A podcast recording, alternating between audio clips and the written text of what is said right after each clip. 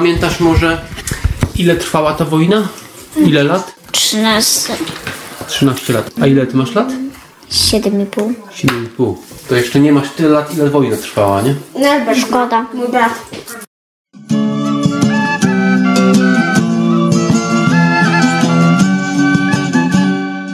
Witam Was w 76. odcinku audycji Historia Polski dla dzieci oraz według dzieci.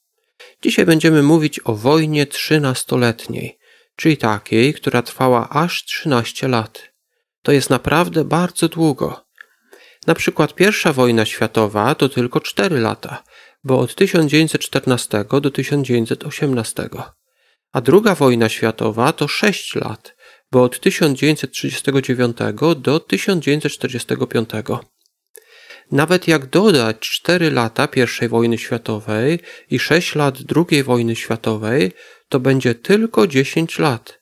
A ta wojna, o której dzisiaj powiemy, trwała aż 13 lat. Gdybyście wy urodzili się na początku takiej wojny, to trwałaby ona przez całe wasze życie. No chyba, że macie więcej niż 13 lat. Ale dlaczego ta wojna trwała tak długo? Kto w niej walczył? Kto ją wygrał? Czego my możemy się nauczyć z tej wojny?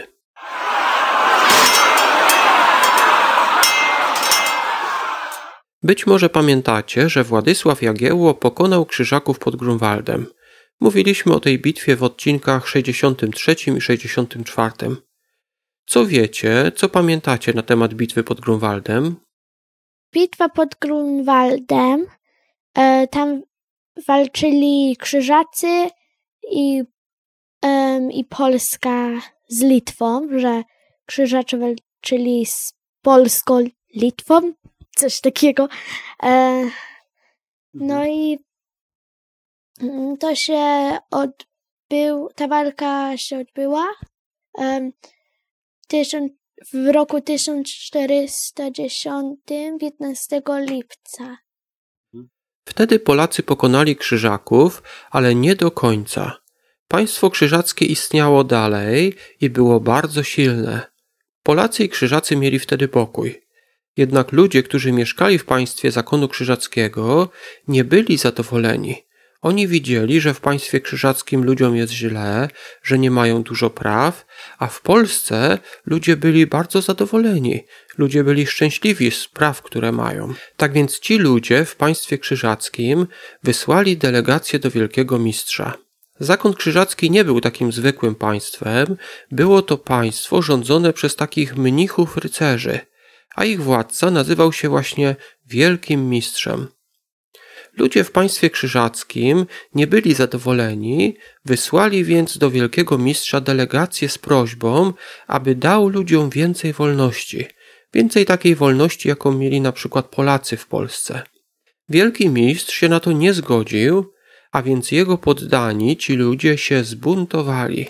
Zrobili powstanie i zdobyli kilka zamków. Poprosili też polskiego króla, aby mogli przyłączyć się do Polski.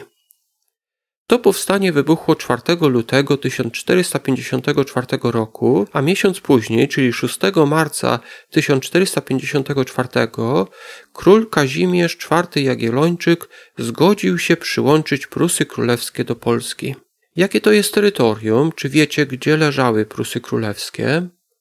Prusy Królewskie obejmowały na przykład te ziemie, gdzie teraz leżą takie miasta jak Toruń, Gdańsk i Embląg. W notatkach będzie mapa. Sprawdźcie, czy czasem wy nie mieszkacie na terytorium, które kiedyś dawno temu nazywało się Prusami Królewskimi. Tak więc ludzie, którzy mieszkali w państwie zakonu krzyżackiego, się zbuntowali. Poprosili więc polskiego króla, aby przyłączył Prusy Królewskie do Polski.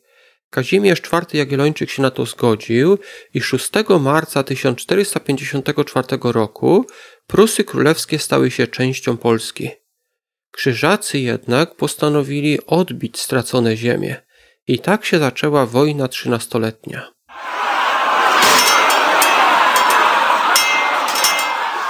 Władysław Jagiełło, ten, który wygrał bitwę pod Grunwaldem, był wielkim wodzem i potrafił wspaniale kierować swoimi wojskami.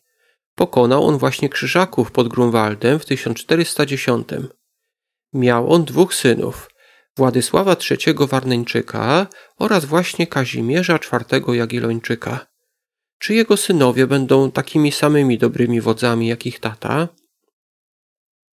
O pierwszym z nich, czyli Władysławie Warneńczyku, nagram kiedyś osobny odcinek. Dzisiaj zajmiemy się Kazimierzem IV Jagiellończykiem. Jego ojciec był wielkim wodzem. Ale czy Kazimierz też się okaże takim wielkim wodzem, wspaniałym dowódcą?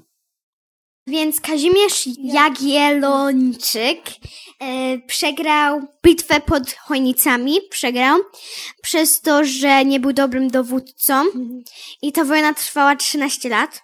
Kazimierz Jagiellończyk okazał się słabym dowódcą. Dlaczego tak się stało? Jego ojciec był bardzo ostrożny. Władysław Jagiełło długo planował każdą bitwę i każdą wojnę.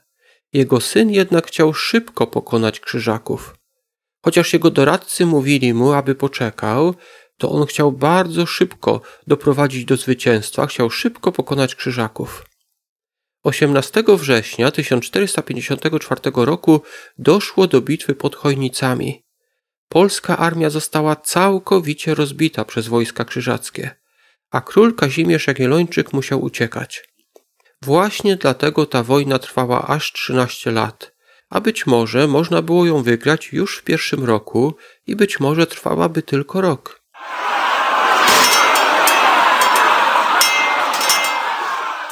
Tak więc Polacy przegrali bitwę pod Chojnicami. Ale czy Polacy przegrali tą bitwę z krzyżakami, z rycerzami krzyżackimi? Nie. Krzyżacy zapłacili wojskom najemnym z Niemiec i Czech i to właśnie te wojska najemne pokonały Polaków. Wojska najemne to tacy żołnierze, co walczą za pieniądze. Im jest obojętnie, dla kogo walczą. Ten, kto im zapłaci, dla takiej osoby walczą. Krzyżacy obiecali tym najemnikom pieniądze, więc oni walczyli dla krzyżaków. Okazało się jednak, że krzyżacy nie mieli pieniędzy. Jednak król polski miał pieniądze.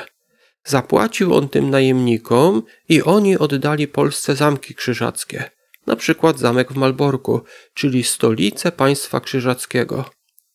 Wtedy wielki mistrz krzyżacki przeniósł swoją siedzibę, swoją stolicę z Malborka do Królewca. Wojna trwała jednak dalej.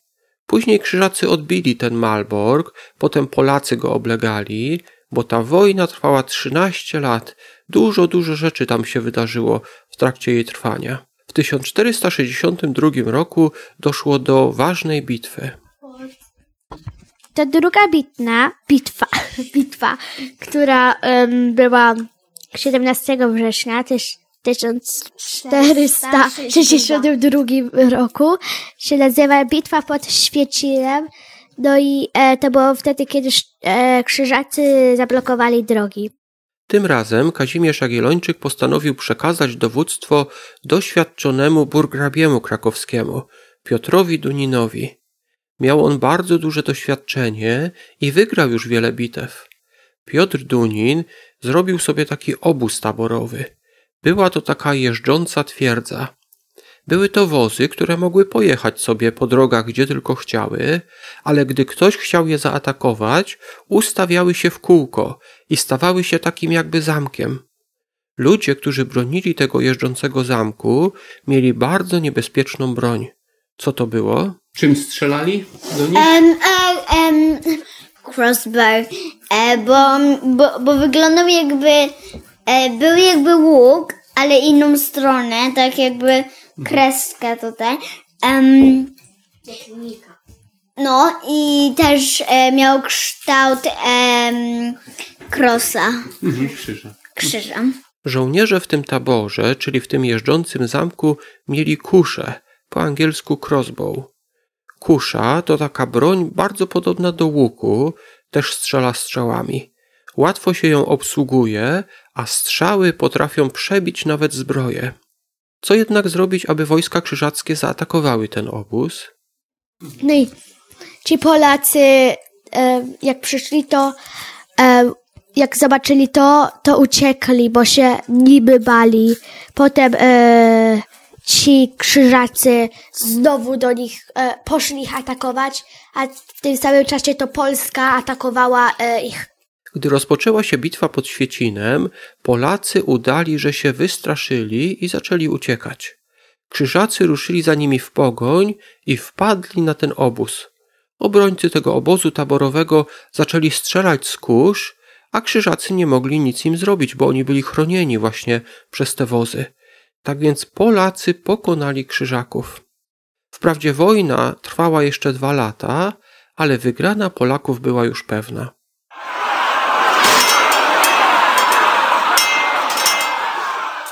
Co zapamiętaliście? W 1454 roku Prusy Królewskie nie chciały już należeć do Krzyżaków i poprosiły polskiego króla Kazimierza IV Jagiellończyka, aby mogli należeć do Polski. Król się zgodził, ale miał niestety bardzo mało doświadczenia w prowadzeniu wojen i przegrał zaraz pierwszą bitwę pod Chojnicami. Wojna trwała bardzo długo, bo 13 lat. Król postanowił, że nie będzie później już sam kierował armią, ale dowództwo da doświadczonemu żołnierzowi. Takim dowódcą był Piotr Dunin. Król Kazimierz przekazał mu dowodzenie, a Dunin wygrał bitwę pod Święcinem. Czego nas uczy ta historia? Czy gdybyście wy byli na miejscu króla Kazimierza, czy sami chcielibyście dowodzić armią, czy też dalibyście dowództwo doświadczonemu generałowi? Czasami my sami chcielibyśmy być sławni, na przykład wygrać jakąś bitwę samemu. Ale może lepiej jest pozwolić, aby taką bitwę wygrał ktoś, kto ma doświadczenie, kto już wcześniej wygrał jakieś bitwy. Szczególnie kiedy jesteśmy młodzi, chcielibyśmy szybko coś zrobić, a czasami trzeba poczekać. Często też ludzie, którzy mają więcej doświadczenia, lepiej się nadają, aby kierować takimi trudnymi rzeczami, jakim jest prowadzenie wojny. Na dzisiaj to już wszystko. Dziękuję Wam za wysłuchanie do końca. Zapraszam na naszą grupę na Facebooku, zapraszam też na naszą stronę. A tych, którzy chcieliby wesprzeć tą audycję, zapraszam na Patronite, gdzie można nam przekazać na przykład 3 zł i w ten sposób pomóc nam kontynuować nagrywanie tej audycji. Ja już się teraz z Wami żegnam. Do usłyszenia w następnym odcinku.